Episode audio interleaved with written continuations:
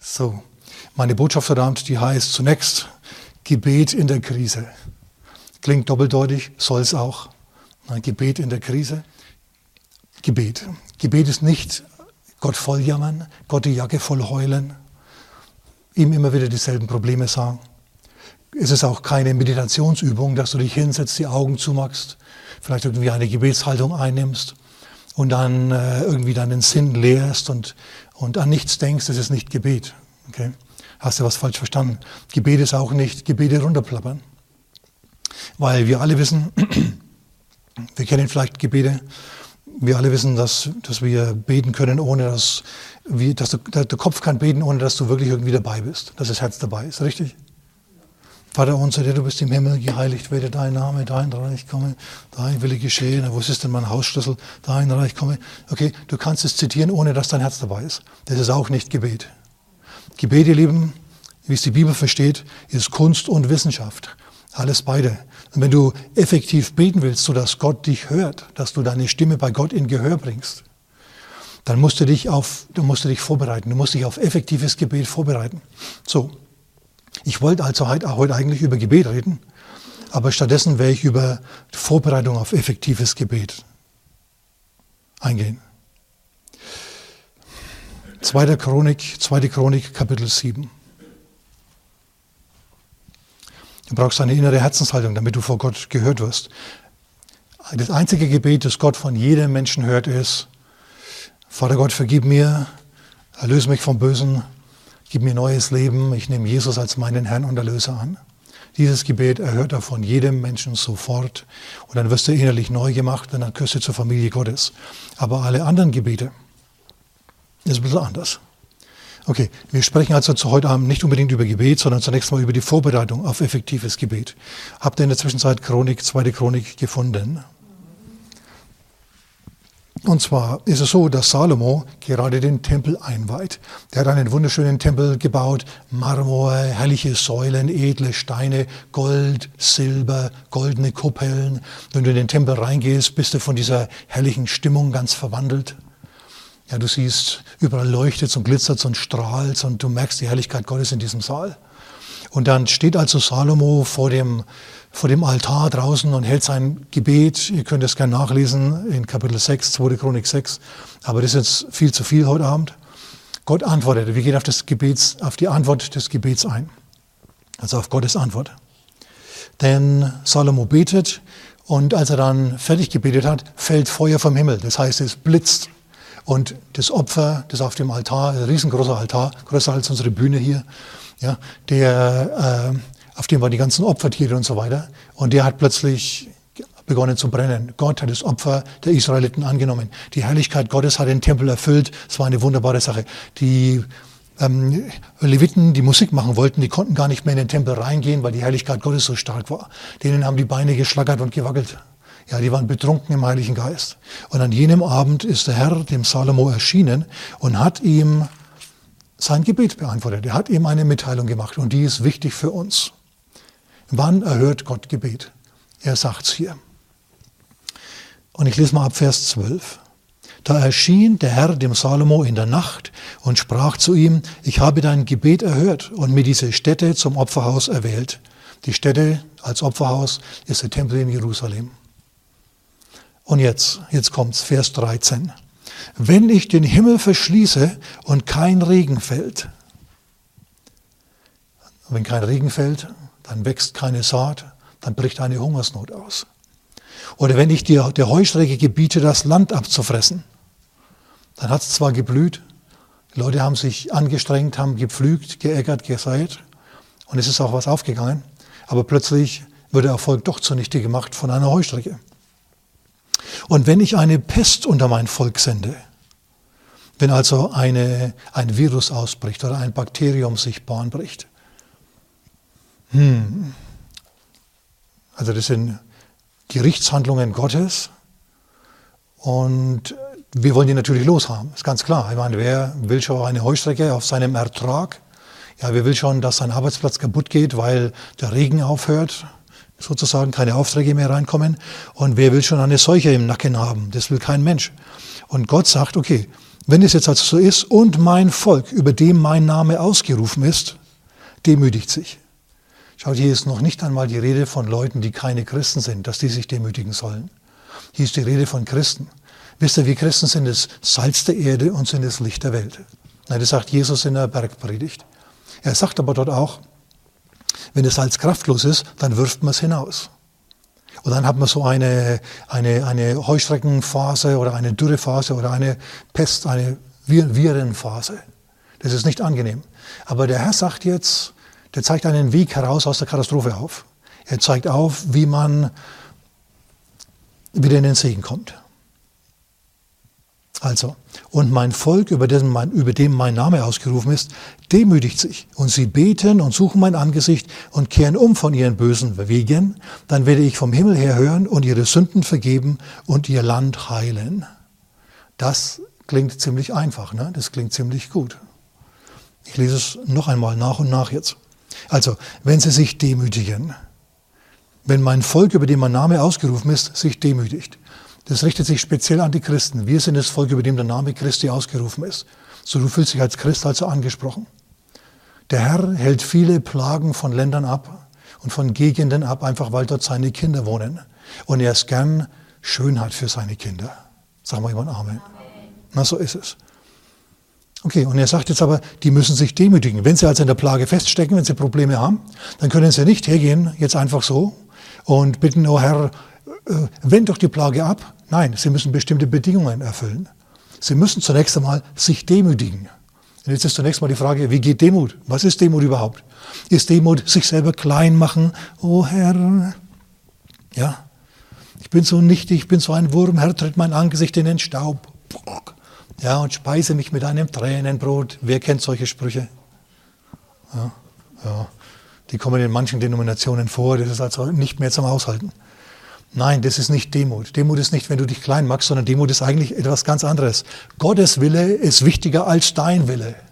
Das ist Demut, ganz einfach.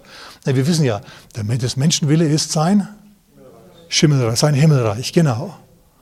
Das Menschenwille ist sein Himmelreich. In Wirklichkeit ist es ein Schimmelreich. Ja, du verschimmelst da. Was für dich wirklich Leben bedeutet, ist den Willen Gottes tun. Also, im Jakobusbrief im Neuen Testament, Jakobus war der Bruder Jesu, der hat einen Brief hinterlassen. Im Jakobus Kapitel 4 in Vers 6, da sagt Jakobus, da spricht er auch über Gebet. Wir werden am Sonntag, so Gott will, ja, über äh, Jakobus sprechen. Jakobus Kapitel 4, einige Vers und Kapitel 5 vor allem. Aber da müssen wir mal schauen. Heute Abend sind wir auf jeden Fall ziemlich beschäftigt, ich sage es euch gleich, mit einigen Untersuchungen. Also, dort heißt Jakobus Kapitel 4, Vers 6 und 7, dort heißt Gott widersteht dem Hochmütigen, dem Demütigen aber gibt er Gnade. Hochmut ist das Gegenteil von Demut. Jeder weiß, was ein Hochmütiger ist. Du kannst vielleicht nicht mit Worten beschreiben, was ein Hochmütiger ist, aber wenn du einen kommst, dann, wenn einer kommt, dann erkennst du ihn, richtig? Wenn er ein Hochmütiger ist, dann, hm, dann merkst du das an seinem Geist, an, an, dem, was er sagt, an dem, was er tut, an dem, wie er dich anblickt. Na? Das merkst du. Und Demut ist das Gegenteil. Gott widersteht dem Hochmütigen, dem Demütigen aber gibt er Gnade. Und deswegen geht es jetzt weiter in Vers 7. Unterwerft euch nun Gott. Also wenn du Gnade haben möchtest, musst du dich unter den Willen Gottes demütigen. Das bedeutet, du musst dich seinem Willen unterwerfen. Übrigens, falls es jemanden interessiert, das Wort Kanaan bedeutet Demütigung oder Unterwerfung. Ich habe mir gedacht, ah ja, Israel blüht in Kanaan auf. Israel heißt Fürst Gottes. Der Fürst Gottes blüht in der Unterordnung auf. Wenn das mal nicht prophetisch ist. Okay, das heißt, unterwerft euch nun Gott. Den Vers, den Satz, der jetzt kommt, den kennt jeder. Widersteht aber dem Teufel und der Teufel flieht von euch. Widersteht dem Teufel und er wird vor euch fliehen. Und jetzt, wie machst du das jetzt? Du siehst ihn ja nicht. Du widerstehst ihm dadurch, dass du nicht hochmütig bist, sondern demütig bist und dich unter Gottes Willen demütigst. Du sagst, ja, aber was ist Gottes Wille? Gut, dass du gefragt hast. Wir werden das jetzt ein wenig aufdröseln heute Abend. Okay, es wird nicht schwierig sein, du musst das dann nur tun. Dann bist du bereit für effektives Gebet. Also, ne, du kannst dem Teufel nur dann widerstehen, hör mal, wenn du dich Gott unterwirfst. Wenn du in, in, in, in blatanter, in klarer, deutlicher Sünde lebst Dann kannst du gebieten, dann kannst du beten, dann kannst du machen, was du willst. Du kannst dem Teufel dann nicht widerstehen. Du bist ja, du bist ja, du bist ja auf seinem Spielfeld. Okay. Also wir halten mal fest. Demut ist, Gottes Wille ist wichtiger als dein Wille. Sag mal mit mir. Sein Wille, Sein Wille ist, wichtiger ist wichtiger als mein Wille. Amen. Erster Punkt. Wir gehen weiter, wir sind wieder in Vers 14. Also mein Volk demütigt sich. In anderen Worten, sie fragen wieder nach meinem Willen. Jetzt frage ich dich, wo findest du denn Gottes Willen? Wo steht er denn? Ja genau, er steht in der Bibel. Das ist richtig. Du kannst Gott nicht sehen, aber du kannst, du kannst seine, seine Gedanken erspüren, indem du nachliest, wie es in der Bibel zugeht, speziell wie Jesus sich verhält, wie Jesus spricht, was Jesus gut findet. Und das findest du dann auch gut. Was er schlecht findet, das findest du dann auch schlecht. Aber, und du sagst vielleicht, ja, aber das ist doch alles unmodern. Okay, gut, du kannst entweder modern sein oder ewiges Leben haben. Beides zusammen geht möglicherweise nicht immer. Demut. Und sie beten und suchen mein Angesicht. Sie beten, Klammer auf, und suchen mein Angesicht, Klammer zu. Beten und Angesicht Gottes suchen gehört zusammen. Denn wir, ich habe es ja gerade schon erwähnt, man kann beten, ohne dass der Kopf wirklich dabei ist. Das ist nicht das Gebet, das Gott will. Er will, dass du betest und sein Angesicht suchst. Sein Angesicht suchst bedeutet, Du suchst nicht seinen Segen, hopp, Alter, rück die Scheine raus, sondern du suchst sein Angesicht. Bedeutet, du bist an seinen Gedanken interessiert, du bist an ihm interessiert, du willst mal sehen, was er gut findet, was er schlecht findet. Und auf das gehst du ein. Das möglicherweise musst du dann dein Denken ein wenig ändern. Es musst sogar ganz sicher. Also, sie beten und suchen mein Angesicht. Sie suchen nicht seinen Segen, sondern sie suchen Gott um seiner selbst willen. Und mal ganz ehrlich, ich kenne Jesus jetzt wesentlich besser als vor, vor Jahren, natürlich, logisch. Aber in, in den letzten Jahren erst trifft mich das oft wie ein Hammerschlag, wie, was für eine phänomenale Ausnahmeperson Jesus ist. Ja, was für Leistungen, Charakterleistungen, dass der Mann verbracht hat im Alter von 30 Jahren. Ich meine, mit, mit 30 hast du noch nicht so gewaltig viel Lebenserfahrung. Aber der hatte Sachen drauf, der konnte Dinge tun, der hat äh, eine innere Charakterstärke gehabt, phänomenal. Und jetzt, jetzt sitzt er auf dem Thron Gottes und herrscht. Überleg dir mal, was für eine verantwortungsvolle Position. Der Einzige, der in der Lage ist, das so zu managen. Nun gut, Okay, also sie, sie beten und suchen mein Angesicht. Das gehört zur Demut dazu, dass du den Willen Gottes in Erfahrung bringen willst. Seine Meinung wissen wollen und seine Sicht der Dinge übernehmen. Und jetzt geht's weiter. Und umkehren von ihren bösen Wegen. Wenn du auf einem Weg unterwegs bist, bist du in eine bestimmte Richtung unterwegs. Nicht wahr? Auf einem, Weg, auf einem Weg legst du Schritt für Schritt für Schritt zurück. Wenn du einen Weg kreuzen tust, dann bist du nur ganz kurz auf dem. Aber wenn du einen Weg entlang gehst, dann bist du auf dem Weg unterwegs, dann, ist es, dann prägt, es, der, prägt der Weg deinen Lebensstil, dann prägt es deine Anschauung, deinen Lebensweg und so weiter. Und Gott sagt jetzt, die müssen umkehren von ihren bösen Wegen. Umkehren von bösen Wegen. Die Richtung ändern. In anderen Worten, gottlose Lebensgewohnheiten ändern. Du sagst, was sind gottlose Lebensgewohnheiten jetzt? Okay, alle gott, gottlose Lebensgewohnheiten sind Gewohnheiten, die du sind Gewohnheiten, die du nicht mit Mäßigung betreibst. Ich sag's mal so. Schau, dir ist alles erlaubt als Christ, aber nicht alles ist gut für dich. Okay? Wenn du jetzt sagst, ähm, ich will auf einen Feierabendschnaps nicht verzichten. Okay? Gut, dann trink ihn, aber trink keine fünf hintereinander, sondern einen. Mäßigung ist das was, sagen wir Mäßigung oder ein Feierabendbier. Schau, wenn du zwölf trinkst, ich garantiere dir, eins von denen ist schlecht und dann fühlst du dich schlecht. Mäßigung, Mäßigung, du kannst fast alles. Nicht alles, nicht wirklich alles, okay? Die Koksspur und den Quatsch lassen wir jetzt mal weg. Okay, da, das ist, was illegal ist, ist illegal. mit so Zeugs fangen wir nicht an.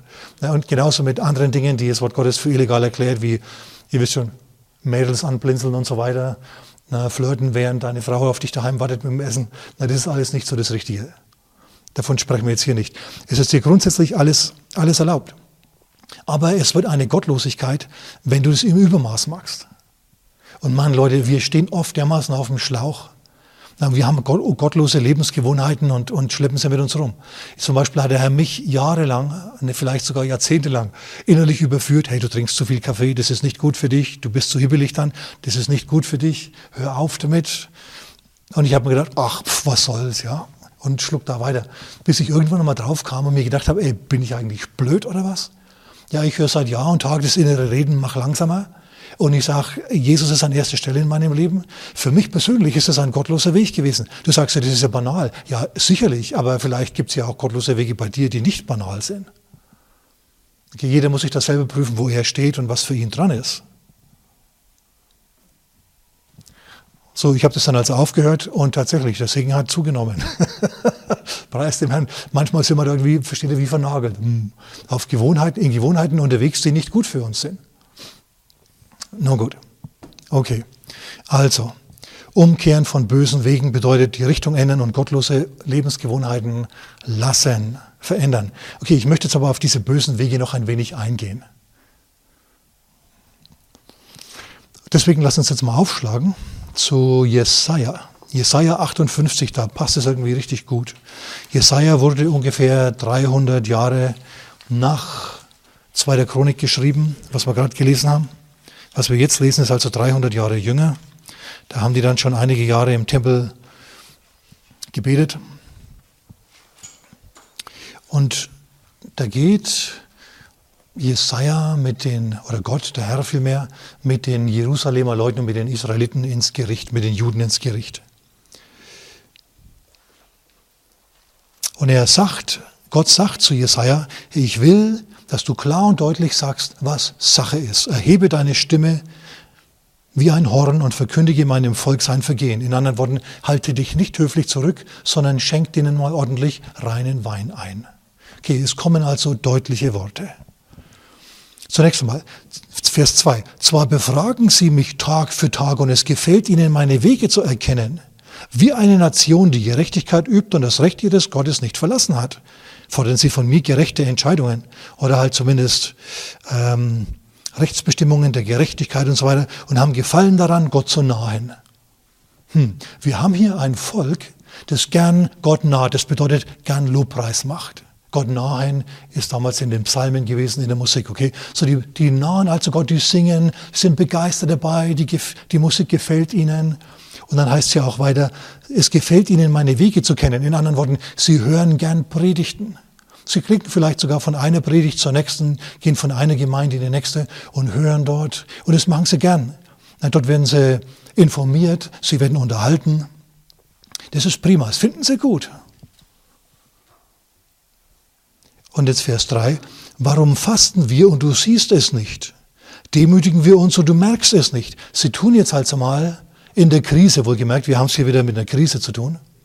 Sie fasten also in der Krise, es kommt irgendwie wieder eine bedrückende Situation übers Land und jetzt beginnen sie zu fasten. Und warum fasten wir und du siehst es nicht? Wir demütigen uns und du merkst es nicht. Wir können jetzt sagen, du hast doch gesagt im zweiten Chronik, Kapitel 7, Vers 14, du wirst hören und wenn wir uns demütigen, dann, dann, dann kommst du uns entgegen. Dann wirst du unser Land heilen. Warum machst du das nicht?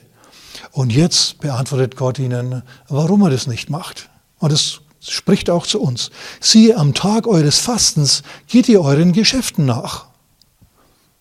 Ne? In anderen Worten, wenn du Fasten tust und gleichzeitig deinen Geschäften nachgehst, wenn du also während des Fastentags im Büro sitzt und Geschäfte abschließt am Telefon und mit deinen Kollegen redest und so weiter, dann würde ich mal sagen, bist du nicht wirklich bei der Sache.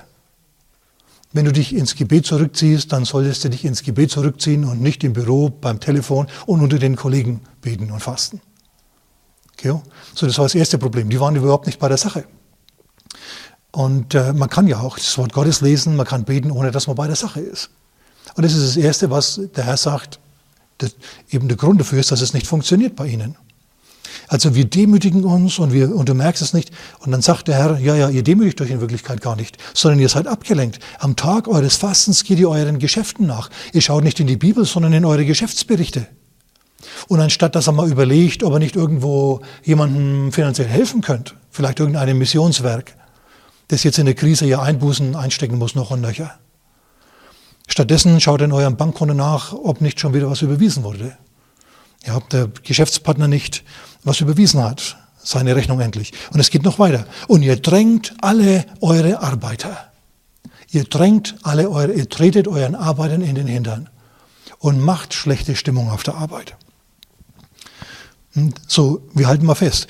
Offensichtlich fasten sie ja, sie spulen Gebete ab, lesen aber nicht in der Bibel, sondern im Geschäftsbericht. Und dann ziehen sie sich auch nicht zurück, sondern sie sind mitten unter ihren Kollegen und die machen sie auch noch blöd an, ihre Kollegen. Und wir wissen ja, wenn man Kollegen anschnauzt, da arbeiten die besonders gut. Nö, Leute, das ist nicht richtig. Sondern du arbeitest dann gut, wenn du weißt, du bist unter Freunden, richtig?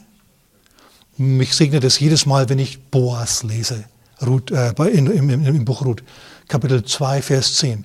Boas fährt mit dem Wagen ja, aufs Feld hinaus und er ruft seinen Leuten zu, Gott mit euch. Ja. Und die Männer rufen ihm zu, die Schnitte rufen ihm zu, der Herr segne dich. Schau, das ist eine harmonische Beziehung zwischen Arbeiter und Arbeitgeber, oder? Das ist wunderbar. Das steht mit einer Absicht da. Und hier heißt es eben, ihr drängt alle eure Arbeiter. Ihr drängt alle eure Arbeiter.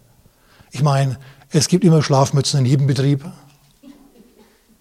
Ja, jeder, der ein Leiter ist, schon mal was geleitet hat, der weiß das. manche Leiter schauen wissend, ja, es ist so. Aber wenn du alle deine Arbeiter drängst, dann muss ich mal sagen, du übertreibst das. Denn die meisten Arbeiter, die machen einfach ihren Job und die machen das schon in Ordnung. Das ist schon gut. Nee, stattdessen drängt ihr alle eure Arbeiter. Siehe zu Streit und Zank fastet ihr, um mit gottloser Faust zu schlagen. Überleg mal, erst Streit. Kollege Müller 2, was bauen Sie schon wieder für einen Mist? Ja, das Projekt hätte gestern fertig sein sollen oder was auch immer. Nein, Chef, stimmt nicht. Und so geht es hin und her. Streit. Streit wird zu Zank. Das ist die Steigerung von Streit. Wir kennen das, eine zänkische Person, richtig? Streit flammt auf und ist wieder weg. Wenn jemand dauernd streitet, ist er streitsüchtig. Aber man kennt das Wort zänkisch. Eine zänkische Person, eine zänkische Person willst du eigentlich meiden, richtig? Es gibt zänkische Frauen, zänkische Männer. Ich habe extra Person gesagt, ja. MWD, männlich weiß Deutsch.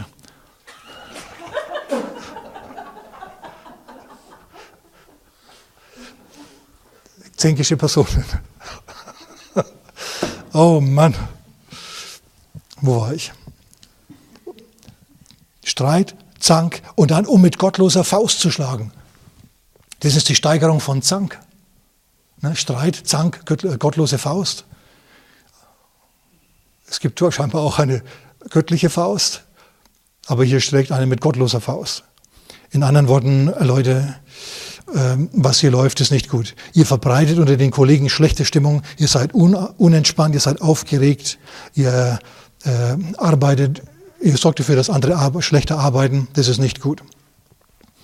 Na, manche machen anderen Leuten absichtlich und ungerechtfertigterweise das Leben schwer. Und das an einem Fasttag. Und das Leute, die gern Predigten hören und sagen, oh ja, Lobpreismusik ist wunderbar. Da passt was nicht zusammen. Das Äußerliche ja, passt mit dem Inneren nicht zusammen. So, man kann also einen Anschein von, von Frömmigkeit haben, von Christlichkeit haben und in Wirklichkeit im Herzen weit weg davon sein. Und Gott sagt, hey, dann will ich nichts machen. Dann könnt ihr fasten und so tun, als ob, und ich will euch nicht erhören. So, wir sehen also, man muss sich ein wenig vorbereiten aufs, aufs Gebet, damit es was wird. Man muss erst ähm, sich ausrichten auf den Herrn, bevor es dann richtig was wird, bevor man dann kraftvoll zubeißt im Gebet. Preis dem Herrn. oh, Amen. Okay, jetzt lassen wir mal folgende Predigt in der Predigt halten. Wenn es heute jemand eilig hat, okay, es sind eh nur Mitarbeiter da, Pech.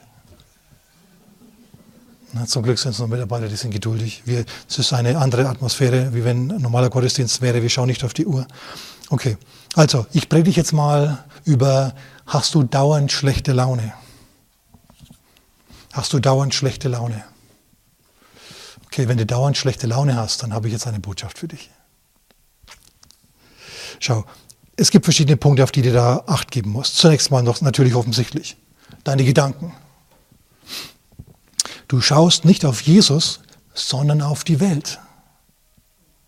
Du schaust auf die Probleme, die die Welt hat, auf die Regierung, diese Blödel. Keiner hat die Ahnung, die du hast und keiner merkt, was für ein Genie du bist. Und, und, und dein Chef ist ein Blödel. Alle sind blöd. Ne? Und überhaupt, und das Gesundheitssystem ist blöd, die Rente ist zu niedrig, ist alles blöd, blöd. Die ganze, alles ist nur blöd, blöd. Und schau, das ist nicht der Geist des Glaubens. Wenn du dauernd an die Fehler der Menschen denkst und an die Dinge vielleicht auch, die du nicht hast, dann befindest du dich in der Situation wie Israel in der Wüste. Die murrten und murrten und murrten und knurrten, statt dass sie mal schnurrten und sich beim Herrn bedankt hätten für die guten Dinge, die er ihnen gibt. Manna, Wachteln, Wasser aus dem Felsen, meine Güte, Mose. Mal mit ihm reden und so, das wäre mal was. Und die schlappen da durch die Gegend und beschweren sich dauernd. Okay, das ist nicht der Geist des Glaubens. Schau im Philipperbrief Kapitel 4, Vers 8. Da heißt es, was wahr ist, was ehrbar ist, viele Dinge, die du denkst, sind nicht ehrbar. Was gerecht ist, was rein ist, was liebenswert ist, was wohllautend ist, irgendeine Tugend, irgendein Lob. Das erwägt, das heißt, dem denkt nach, das denkt gewohnheitsmäßig. Hey, du sollst gefälligst gut drauf sein. Du sollst jeden Morgen aufstehen und sagen, hey, Gott sitzt auf seinem Thron und ich sitze mit ihm. Oh, preis dem Herrn. Ich bin in Christus und in Christus bin ich in Gott und in Gott bin ich im Segen und wenn ich im Segen bin, bin ich auch im Segen unterwegs. Ob jetzt oben oder unten auf der Erde, mir völlig egal. Meine Schritte sind mit Segen gepflastert. Da, da, da, da, da. Und plötzlich lebst du ganz anders. Plötzlich hast du eine völlig andere Anschauungsweise. Das ist der Geist des Glaubens. Alles ist möglich, dem der glaubt, sagt das Wort Gottes. Und ob jetzt mal ein guter Tag ist oder mal ein schlechter Tag ist, haben wir am Sonntag gesehen, ja. Ich vermag alles durch den, der mich stark macht. Ob ich jetzt Mangel habe oder die Fülle, ob ich jetzt arm bin oder reich bin, ich komme mit beidem zurecht. Gott sitzt auf dem Thron, der Mangel ist vorübergehend, die Fülle wahrscheinlich auch. Aber Gott ist immer derselbe und er ist mein Vater, ich bin mit ihm unterwegs. Das ist der Geist des Glaubens. Wenn du solche Gedanken denkst, ja, wenn du, wenn du, wenn wir alle driften ab, gedanklich. Wir alle denken uns, oh nein, oh nein, oh nein, spinnen die. Ja, aber dann musst du wieder denken, hey, halt, halt, halt, halt, halt, halt, halt, halt. Jesus ist Herr. Es gibt viele, die ständig an den Antichristen denken und an Chips, mit denen sie implantiert werden und an alle möglichen Probleme. Ihr Leben, Jesus ist Herr. Jesus ist Herr. Okay? Und wenn dich einer chippen will, dann sagst du nein, danke. Ja? Ihren Chip, den können Sie behalten. Doch wahr ist. ja? Und dann geht es weiter. Schau, dies, wenn, du, wenn du so denkst, wenn du also diesen Geistesglaubens dir anziehst, manchmal musst du den anziehen wie eine Socke, allen Ernstes, über den Kopf, ja. Manchmal musst du den anziehen, wups, wie eine Maske. Musst du, musst du dir anziehen, weil es nicht, du fühlst dich nicht immer danach. Du darfst die Gegenwart des Heiligen Geistes nicht mit deiner Stimmung verwechseln.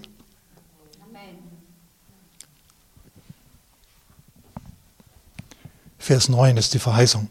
Wenn du das also tust, wenn du im Geist des Glaubens unterwegs bist, wenn du sagst, hey, der Herr, der ebnet meinen Weg, der Herr hat seine Engel vor mir und hinter mir und über mir und unter mir. Er bereitet jetzt schon göttliche Begegnungen mit mir, für mich vor, mit anderen Menschen, die wichtig sind. Er wird mir super Menschen ins Leben bringen, Halleluja. Er wird mir, er wird mich zu einem Segen für andere machen. Ich bin ein laufendes Segenspaket. Schau, wenn du so denkst, ich meine, das ist ein Unterschied, oder? Alle blöd, alle blöd. Im Gegensatz zu, nein, ich bin ich, wenn niemand anders hat, dann wenigstens ich, ja, bin ein Segen. Herr, mach mich zum Segen für andere und lass andere ein Segen für mich sein. Das ist ein vollkommen legitimes Gebet. Dann äh, wird es auch was werden. Okay, jetzt endlich die Verheißung. Wenn du so denkst, dann geht es weiter. Philippa Kapitel 4, Vers 9. Und der Gott des Friedens wird mit dir sein. Wer möchte, dass der Gott des Friedens mit ihm ist? Wink mal, auch in der Kamera. Wink mal. Ja, du willst, dass der Gott des Segens mit dir ist. Amen. Halleluja. Dann musst du entsprechend denken. Dann musst du dem Geist des Glaubens Raum geben in dir und nicht dem Geist des, des Jammerns und, des, und der schlechten Laune. Okay, wenn die Frage ist ja, hast du dauernd schlechte Laune? Wir wollen deine schlechte Laune aus dir heraus operieren mit Gottes Hilfe. Erstens, du musst deine Gedanken unter Kontrolle kriegen. Du musst den Geist des Glaubens anziehen. Du musst den Herrn um den Geist des Glaubens bitten. Herr, füll mich mit deinem Geist des Glaubens. Ja, denn du möchtest ja, dass der Geist, dass der Gott des Friedens mit dir ist. Zweitens, deine Gedanken haben unweigerlich eine Auswirkung auf deinen, auf deinen Mund. Schau, Jakobus, den hatten wir heute schon mal. In Jakobus Kapitel 3, Vers 6, da heißt es, dass die Zunge ein Feuer ist und den Lauf des Daseins entzündet und von der Hölle entzündet ist. In anderen Worten, es ist immer wieder mal besser, die Schnauze zu halten. Ja? Oder auf Facebook nicht einen besonders geistreichen, hirnrissigen Kommentar abzulassen bei irgendjemandem. Einfach mal ein bisschen weniger machen. Du kannst dein Leben anzünden. Schau, das Problem ist, dass wir, wenn wir uns schreiben, und ich kriege ja ständig einen Strom von Mails rein und so weiter, wir, wir kriegen nicht mit, wie der andere das meint, wie er drauf ist. Jetzt gibt es zum Glück schon die Emojis. Ihr wisst schon, die kleinen Bilder mit Zwinker-Smiley und so weiter und so fort. Ich bin heilfroh, dass es die gibt, denn auf die Art und Weise kann jemand klar machen, ob er, wie er es meint. Kann, kann ein wenig die fehlende Mimik ersetzen. Na, das ist schon mal gut, wenn wir jetzt schon in diese Richtung jetzt uns entwickeln hier kommunikationsmäßig. Es, die Zunge ist ein Höllenfeuer und entzündet den Lauf des Daseins. Die Zunge ist ein Monster. Deswegen sitzt sie in einem Käfig. Dein Mund ist ein Käfig. Und deine Zähne sind die Gitterstäbe. Und nur ab und zu darfst du mal raus, ja? denn ihr müsst denken, das Ding speit Gift. Und wenn man nicht aufpasst, speit es ständig Gift, dieses Monster. Deswegen immer wieder mal Weniger ist mehr. Hat schon einen Grund, warum es heißt, Reden ist Silber, aber Schweigen ist. Ganz genau. Wir sind in Jesaja 58. Wir schauen mal schnell auf Vers 9. Dort heißt im zweiten Teil des Verses.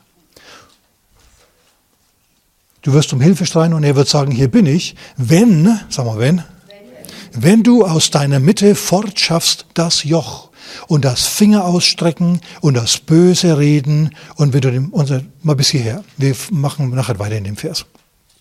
Also was möchte der Herr, dass du wegmachst? Das Joch. Schau, das Joch ist für Tiere. Das Joch ist nicht für Menschen. Ein Joch ist, jemand ist nicht so, wie du ihn gerne hättest. Du möchtest ihn in dein Joch hineinspannen, aber der hat natürlich keine Lust dazu. Lass ihn los, erlaub dem anderen, dass er so ist, wie er ist. Joch ist für Tier und nicht für Mensch. Also hör auf, andere zu unterjochen. Und das Finger ausstrecken und das Böse reden. Oh, schau, ich schlage da Folgendes vor. Wenn du, du, stell dir vor, du läufst auf jemanden zu. Du läufst also auf jemanden zu, auf ein Paar, eine, zwei, die miteinander reden.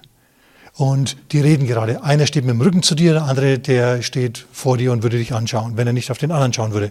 Und du kommst und du schlenderst dahin und du hörst, wie die über dich reden. Vor allem der, der dich nicht sieht, spricht gerade über dich. Und er zieht mächtig her über dich und er sagt Zeug, der sagt Zeug. Und du stehst hinter ihm. Und der andere, der dich sieht, der wird immer roter und immer grüner. Ja? Und das ist wunderbar. Was magst du dann? Tippst du dem dann auf die Schulter und sagst, hey, du Spaßvogel? Oder du kannst es auch anders machen. Du drehst dich einfach um und sagst nichts und, und, und machst dann was. Du schickst dem anderen, du schenkst dem anderen ein, ein, ein, ein, einen Geschenkgutschein. Du sagst ihm, hey, einfach weil du so einer der Kerl bist, schenke ich dir jetzt was. Du überwindest das Böse mit dem Guten. Du lärmst nicht rum, du zählst nicht, du sagst nichts, du sagst nicht, was unterstehst du dich, du hast wohl keine gute Kinderstube, du Schwein oder irgendwie sowas. Ja, sondern du lässt ihn ganz einfach. Du ignorierst es, du sagst, Gottes Segen, denn du weißt ja auch, du hast ja selber einen Mund. Ja, einige sagen ganz, ganz leise Amen. Du hast ja selber einen Mund. Du weißt ganz genau, wozu dein Mund fähig ist. Was der schwafelt.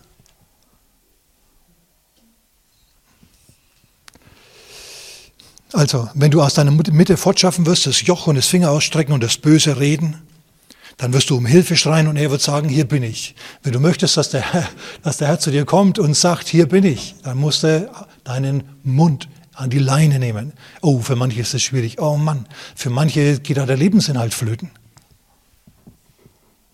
Ja, wenn sie nicht mehr lästern dürfen, was machen sie dann? Naja, vielleicht zum ersten Mal in ihrem Leben Be Bekanntschaft schließen mit dem Herrn. Hm, Jakobus sagt, kein Mensch kann die Zunge zähmen, kein Mensch kann die Zunge zähmen, es ist unmöglich. Kein Mensch kann die Zunge zähmen, es ist unmöglich. Deswegen betet David und sagt im Psalm 141, Vers 3, Bestelle, Herr, eine Wache für meinen Mund, Wache über die Tür meiner Lippen. Denn wenn du König bist, das heißt, wenn du Chef bist, wenn du etwas zu sagen hast, dann musst du aufpassen, was du sagst, denn deine Worte wiegen schwerer als das Gelaber von Leuten, die nicht so viel Einfluss haben wie du. So musst du abwägen. Jakobus sagt auch in Kapitel 3, Vers 1 gleich, werdet nicht viele Lehrer, Brüder. Weil vieles denken, sie sind Lehrer und sind in Wirklichkeit nur Besserwisser.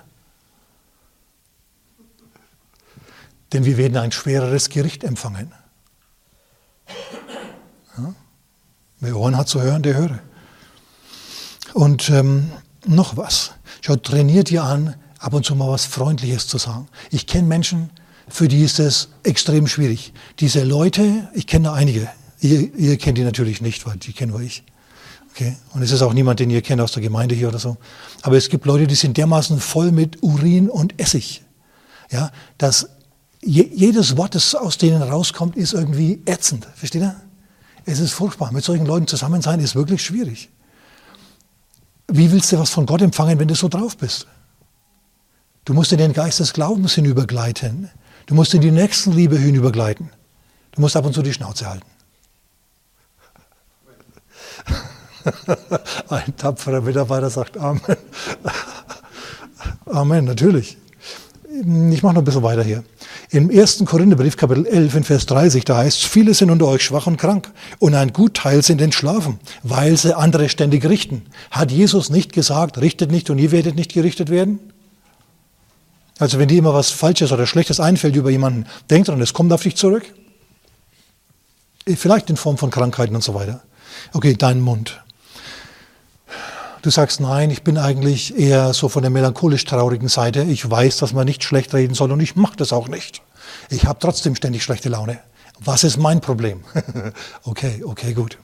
Dein Problem könnte sein ein schlechtes Gewissen. Ein schlechtes Gewissen. Du hast dich mit bestimmten Sünden arrangiert. Die willst du einfach nicht loswerden, ob Gott es jetzt gefällt oder nicht, ist dir schnurzpiep egal.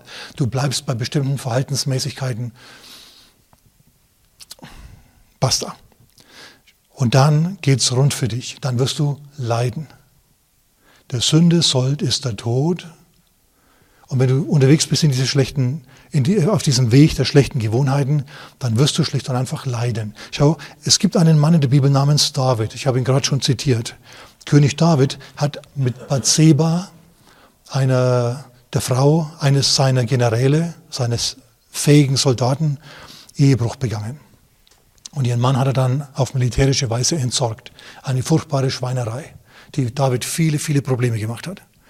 Okay, jetzt hat er also mit Bathseba gesündigt und er hat diese Schuld ein ganzes Jahr lang nicht vor dem Herrn bekannt. Psalm 31, Psalm 38 und Psalm, äh, pass mal auf, 51, muss schnell schauen, behandeln diese Sache. Genau, Psalm 2, Entschuldigung, Psalm 32, Psalm 38 und Psalm 51, die sprechen darüber. Wir schlagen nur mal ganz schnell zu Psalm 38 rüber. Denn David leidet, leidet unter psychosomatischen Krankheiten wegen dieser schlimmen Sünde. Ich gehe mal schnell zu, zu Psalm 38 und wir gehen den ganz schnell miteinander durch. Da heißt Herr, Vers 2, strafe mich nicht in deinem Zorn, züchtige mich nicht in deinem Grimm. Also warum ist er zornig, warum ist Gott grimmig? Wegen der Sünde, die in der David lebt oder die er nicht bekannt hat. Er hat die Frau ja mittlerweile sogar geheiratet. Dennoch, die Sünde steht immer noch zwischen ihm und Gott. Ein Jahr lang. Was ist denn das für ein Mensch, dass er ein Jahr lang eine Sünde mit sich herumträgt? Ein Mensch wie du und ich, ne? ja, leider. Stra äh, okay, Vers 3 denn deine Pfeile sind in mich eingedrungen und deine Hand hat sich, mich, hat sich auf mich herabgesenkt. Der Mann fühlt sich bedrückt. Keine heile Stelle ist an meinem Fleisch wegen deiner Verwünschung. Keine heile Stelle an meinem Fleisch. Oh, er leidet an Schlechtgewisseritis.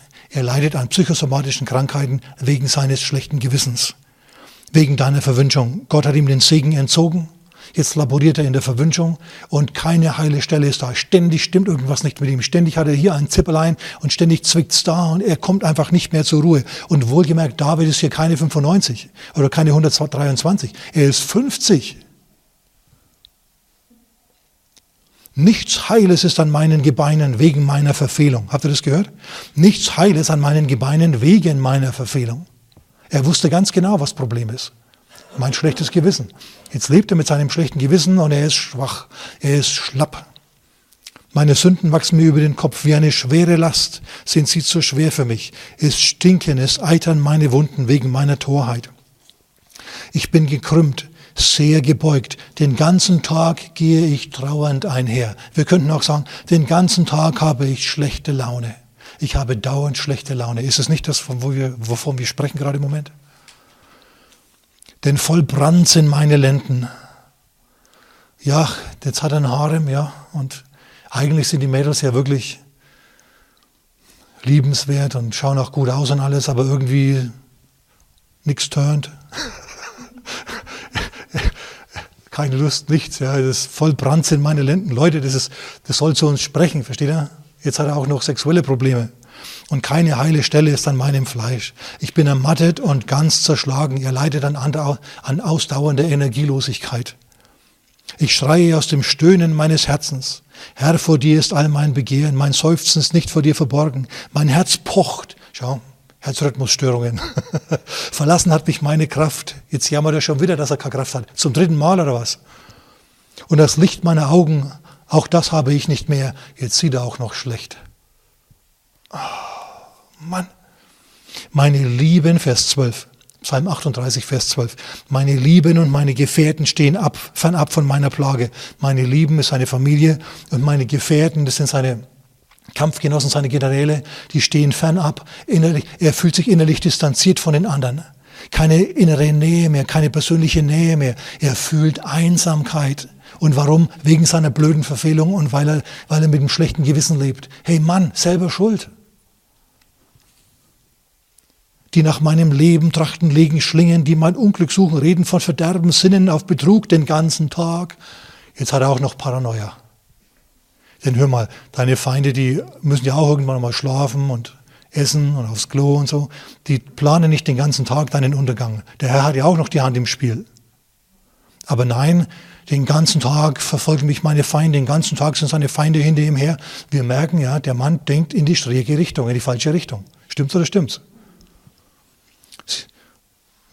Aber ich bin wie ein Tauber, ich höre nicht, wie ein Stummer, der seinen Mund nicht aufmacht, keine Schlagfertigkeit mehr, kein Reaktionsvermögen mehr, innere Leere im Hirn.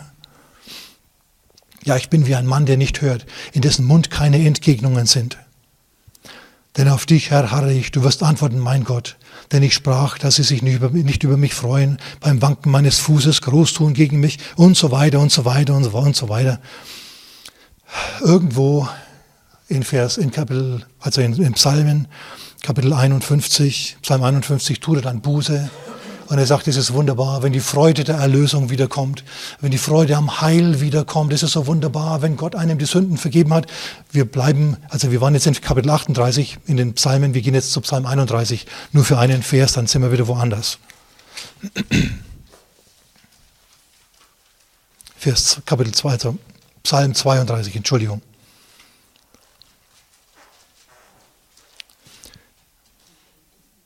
Vers 1. Glücklich der, dem die Übertretung vergeben ist, die Sünde zugedeckt ist.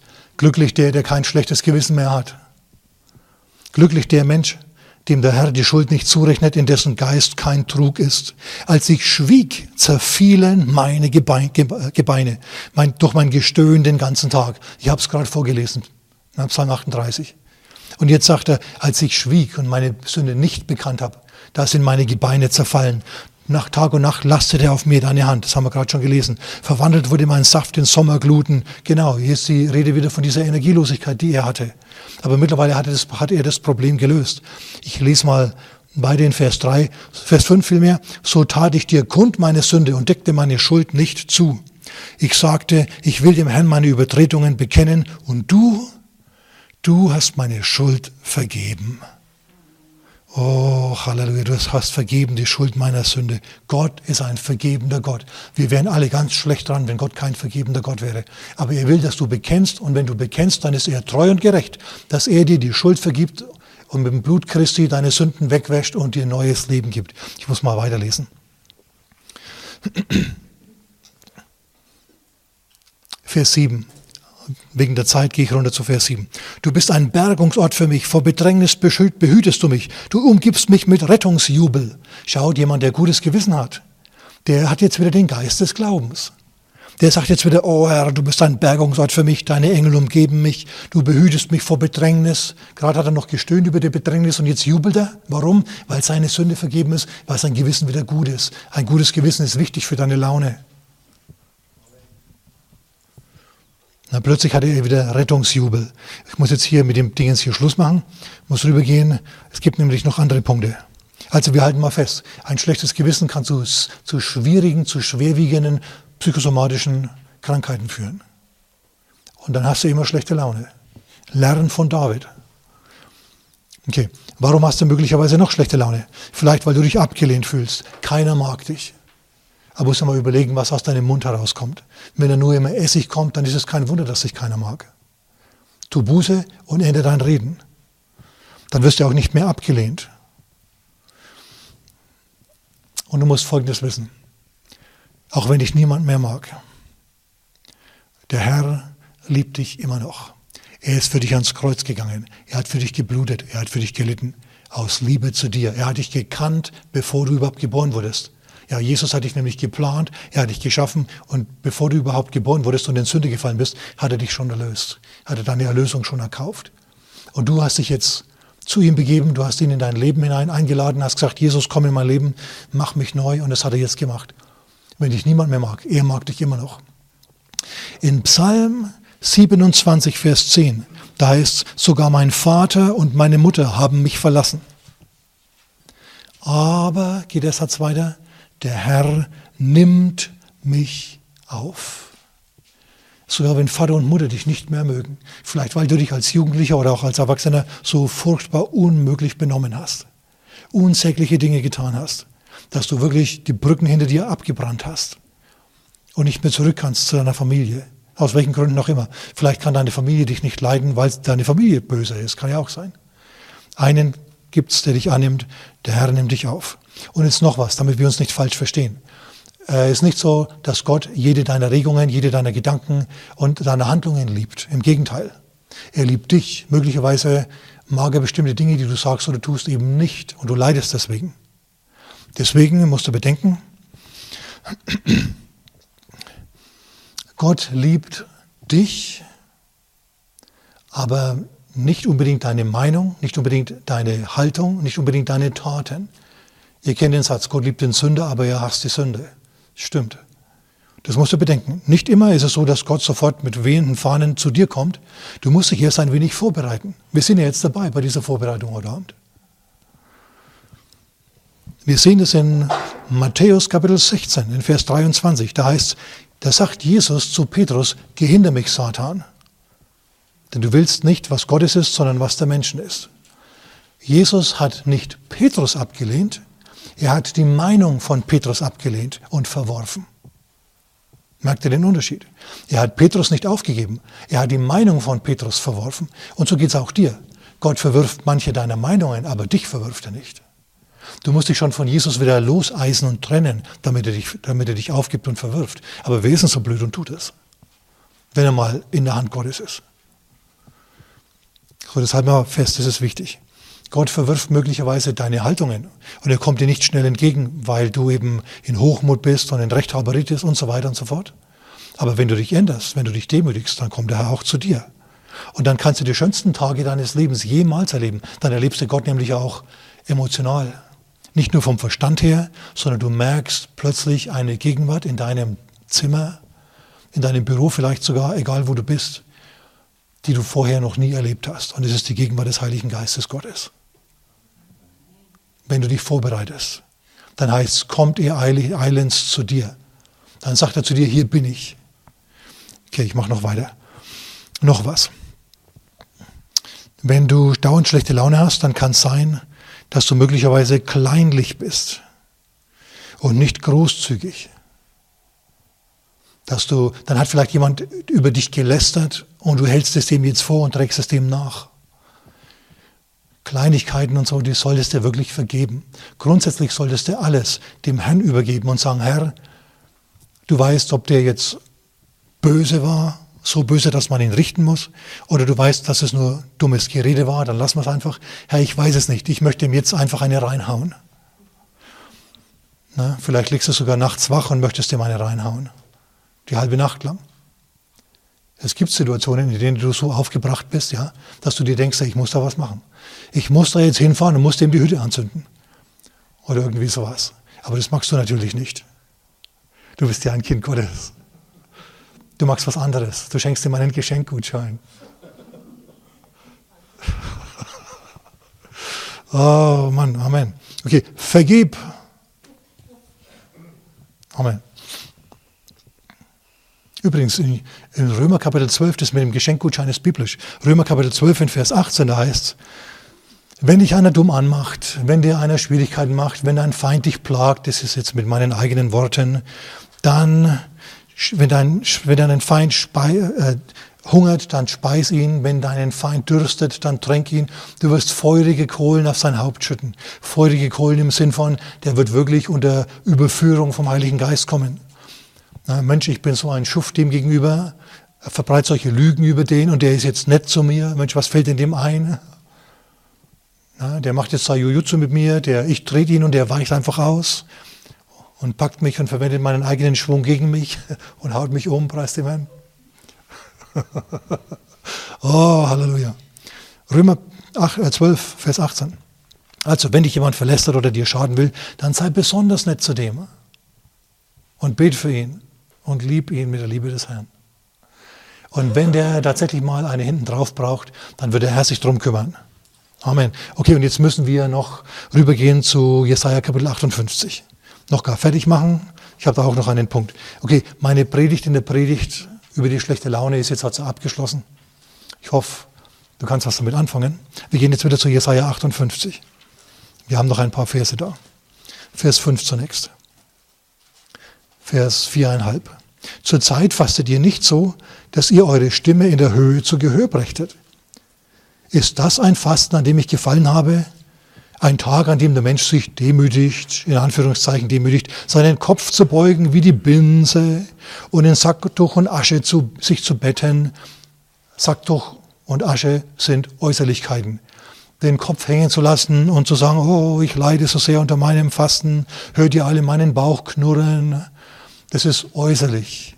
Das ist Show. Jesus verwirft es in der Bergpredigt. Er verwirft es.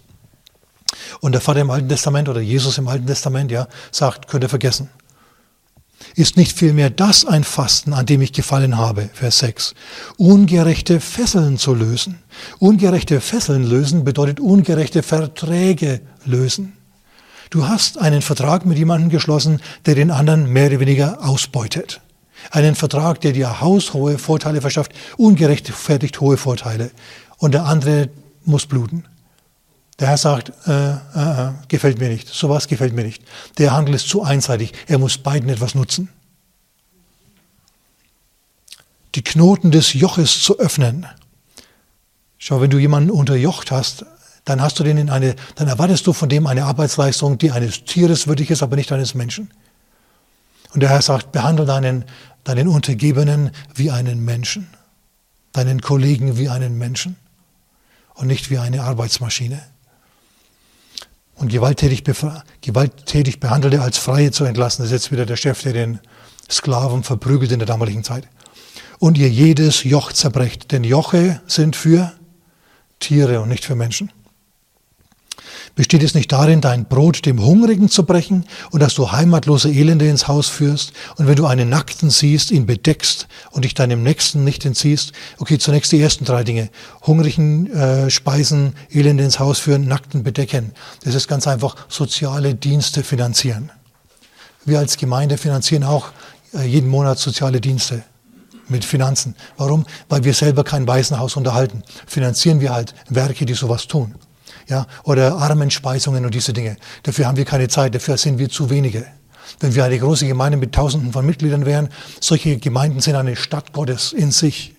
Ja, da hat dann der Pastor Zeit, sich nur noch auf die Predigt vorzubereiten und zu predigen. Aber ich nehme halt meine Arbeitsanweisung aus dem Wort Gottes. Dort heißt es, als Prediger bist du in erster Linie dafür zuständig, dass du betest für die Leute und zweitens die Arbeit im Wort. Ja, fertig. Und wenn du das magst, dann kannst du viele Dinge schon mal nicht mehr tun. Die müssen dann andere tun. Und wenn die Leute unterstützen, und die Gemeinde macht das natürlich, dann geben wir das weiter an soziale Dienste. Ich hätte jetzt noch was zu sagen über den Geist Keins, ja. Denn Keines war auch ein Gläubiger. Der hat Gott angebetet und er hat ihm sogar ein Opfer gebracht, aber Gott hat dieses Opfer nicht angenommen.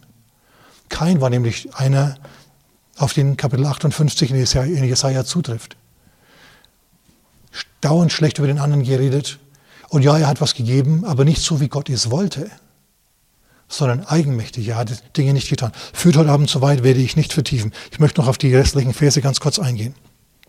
Also, pass auf, wenn du dein Brot brickst, wenn du Armen hilfst, wenn du dich deiner Familie nicht in deines, hier heißt, ich muss es hier lesen, Entschuldigung. Wenn du, wo sind wir jetzt hier? Vers 6 bin ich okay. Und dass du dich deinem Nächsten nicht entziehst. Da heißt eigentlich, deinem Fleisch nicht entziehst. Ich bin bei Vers 7, letzter Teil. Da heißt, du sollst dich deinem Nächsten nicht entziehen. Eigentlich heißt, du sollst dich deinem Fleisch nicht entziehen und damit ist deine Familie gemeint.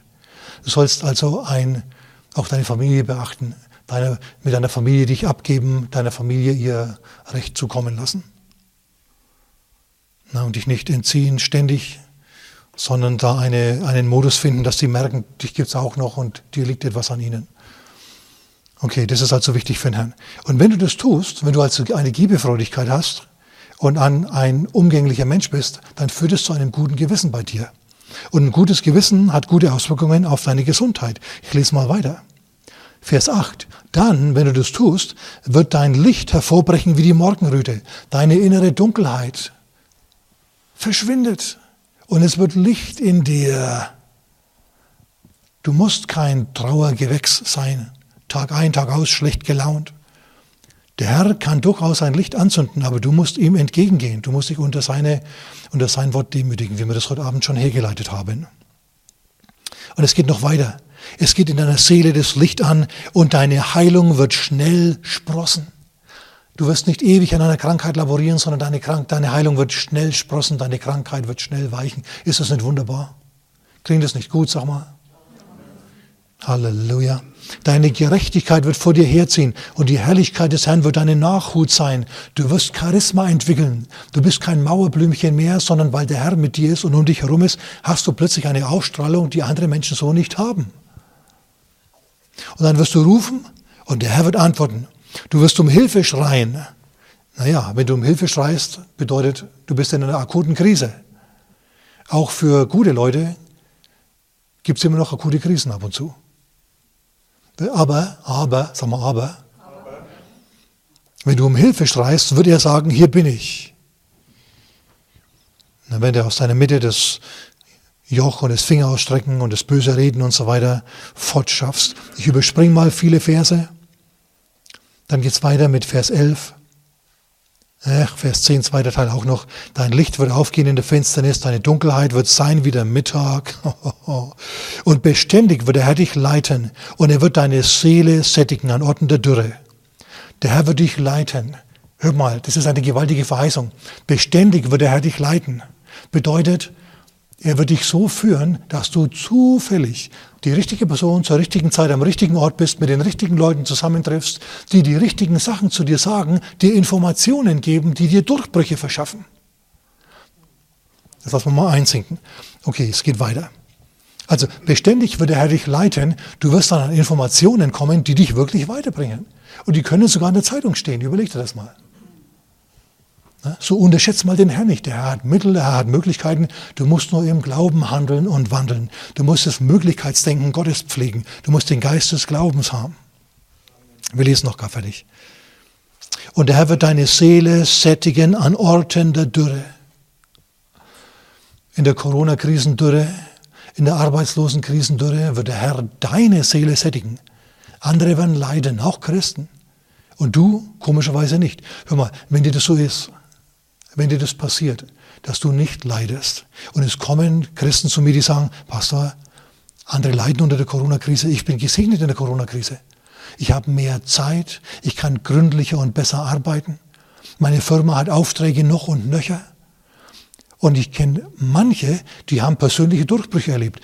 Glaubensdurchbrüche, Leute, die, die gezweifelt haben, die ihrer Heilsgewissheit nicht sicher waren, die sind irgendwie plötzlich boah, durchgebrochen und haben jetzt einen anderen Geist. Sie haben nicht mehr diesen kleinmütigen Zweifelgeist, Pastor, aber und überhaupt nichts. Plötzlich sind sie Doro. Ja? Plötzlich sind sie stark im Herrn, preis dem Herrn. Und es ist super. Eine verwandelte Person. Es ist herrlich, wenn du solche Leute zur Tür reinkommen siehst, weil du siehst, der Herr wirkt in ihrem Leben. Spitze. Also, und deine Gebeine stärken. Du bist gesund, weil der Herr in deinen Adern fließt. Dann wirst du sein wie ein bewässerter Garten und wie ein Wasserquell, dessen Wasser nicht versiegen. Und die von dir kommen, das sind deine Kinder. Und es sind nicht nur die, deine Kinder, sondern es sind auch deine geistlichen Kinder. Ja, es sind auch deine Zuhörer, es sind auch deine, diejenigen, die dir zuhören, wenn du jetzt zuhörst und du sprichst über äh, Jesus mit ihnen und die bekehren sich, dann passiert was. Die werden die uralten Trümmerstätten aufbauen und die Grundmauern vergangener Generationen wirst du aufrichten. Schau, dann wird der Herr so sehr mit uns sein, dass wir die geistlichen Ruinen Deutschlands aufrichten. Das können wir nur durch ihn, wenn wir als Kanäle uns zur Verfügung stellen für ihn. Dann baut er und werkelt an uns und schnitzt und macht und tut und segnet uns einfach deswegen, besonders einfach deswegen, weil er uns so liebt und weil wir auf seinen Pfaden wandeln. Und du wirst genannt werden vom Maurer von Breschen, Wiederhersteller von Straßen zum Wohnen und so weiter und so weiter und so weiter und so fort. Vielleicht Vers 14 noch den letzten Teil. Und ich werde dich einherfahren lassen auf den Höhen der Erde. Und ich werde dich speisen mit dem Erbteil Jakobs seines Vaters. Wenn du einherfährst auf den Höhen der Erde, dann bist du zwischen Himmel und Erde. Ja, dann bist du unterwegs wie ein Adler, der schwebt mit der Thermik Gottes unter seinen Flügeln. Das ist Gottes Plan für dich und nichts anderes. Und wer es glaubt, der sage Amen. Amen. Lass uns noch beten heute Abend. Vater, wir sagen uns heute Abend los. Und auch heute Mittag und heute Morgen, wann immer wir diese Botschaft hören, Herr, wir sagen uns los vom Geist der Kleinmut und des Zweifels von der akuten schlechten Laune die ganze Zeit, von allen diesen Dingen sagen wir uns los. Wir laden aber ein den Geist Christi Jesu. Wir laden ein den Geist aus Gott.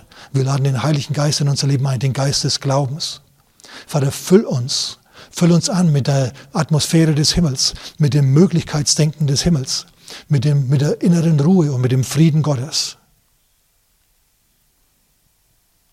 Vater, wir bitten dich um einen Geist der Weisheit und der Offenbarung in der Erkenntnis deiner selbst, dass wir dich besser und besser erkennen, dass wir besser und besser deinen Pfaden nachwandeln und deinen Segen freisetzen, Vater, dass links und rechts vor uns die Hydranten explodieren, Herr. Und der Segen Gottes fließt und fließt, Herr. Und wir tatsächlich Erweckung haben in unserem, in unserem Land hier. Vater, in Jesu Namen. Amen.